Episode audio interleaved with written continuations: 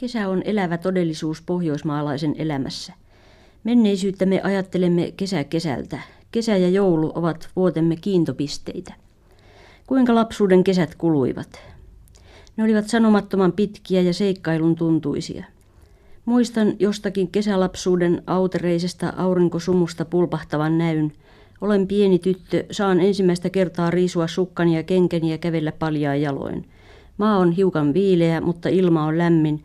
Havunneulaset tuoksuvat. Isä ja äiti istuvat penkillä puun alla ja hymyilevät oudosti ja etäisesti. Jalkapohjissani on havun maku ja tuoksu, suupielissäni kutittava nauru, tukkani on pörrössä.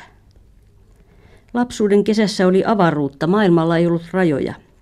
Ihmiset olivat jättiläismäisiä, mutta jotenkin yhden tekeviä ja etäisiä. Heidän kosketuksensa saattoi tuottaa kipua, mutta ohimenevästi. Muistan erään maalaistalon isännän, joka oli minulle tavattoman suopea. Kuin kuningas valtansa kukkuloilta hän lahjoitti minulle suunnattoman aarteen. Ruispellon laitaan kylväytyneen siekaleen hernettä. Muistikuvissani herne on käsittämättömän korkeaa, yhtä korkeaa kuin ruis ja se kukkii rehevin suurin kukin ja palot riippuvat sen alaoksissa kuin hedelmät suurissa puissa.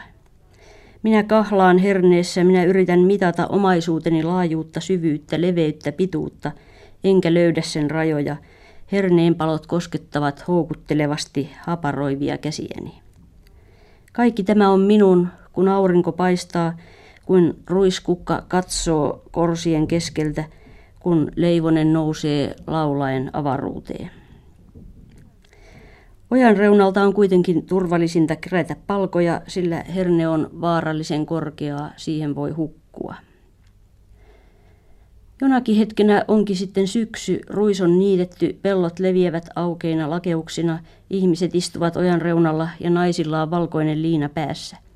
On mahdoton seurata heidän puheitaan, heillä on oma tiivis elämänsä, johon lapsi ei voi tunkeutua.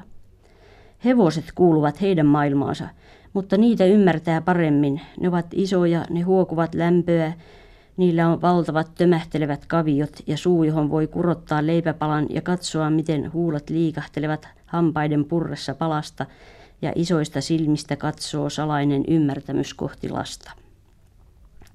Kun hevonen riisutaan valjaista, syntyy järkyttävä jännitys.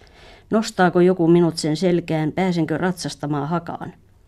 Ratsastaessaan lapsi on yhtä olemusta valtavan ison hyvän lempeän hevosen kanssa. Hän liikahtelee sen jykevien kömpelöiden liikkeiden mukana. Hänen sormensa takertuvat kiihtyneesti harjan jouhiin ja koko maisema on muuttunut. Lapsi näkee sen nyt ylhäältä päin. Hevoshaassa on vierinkiviä ja pihlajia.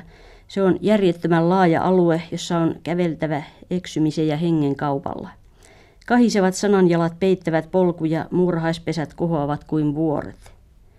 Vain aikuiset pystyvät kiipeämään sille korkealle kivelle, jota sanotaan ukoksi. Lapsi on heistä jälleen riippuvainen ja varmaan hänen äänensä valittaa ja marisee, kun hän rukoilee, että hänet nostettaisiin alimmalle kielekkeelle, josta hän pystyy käsien ja jalkojen avulla laahautumaan ylös huipulle, missä kasvaa heinän korsia, kallioimarteita ja pitkiä mansikan rönsyjä. Jokainen kiven neljä senttimetri eli ja hengitti silloin, sen koskettaminen oli suurta. Kuinka vaikuttava ilme onkaan lapsuuden maisemilla. Vähäpätöinen yksityiskohta, jota aikuinen ei huomaakaan, on lapselle suuri elämys. Siihen sisältyy lupausta ja uhkaa. Siihen sisältyy värejä ja viivoja, se on puhdasta muotoa.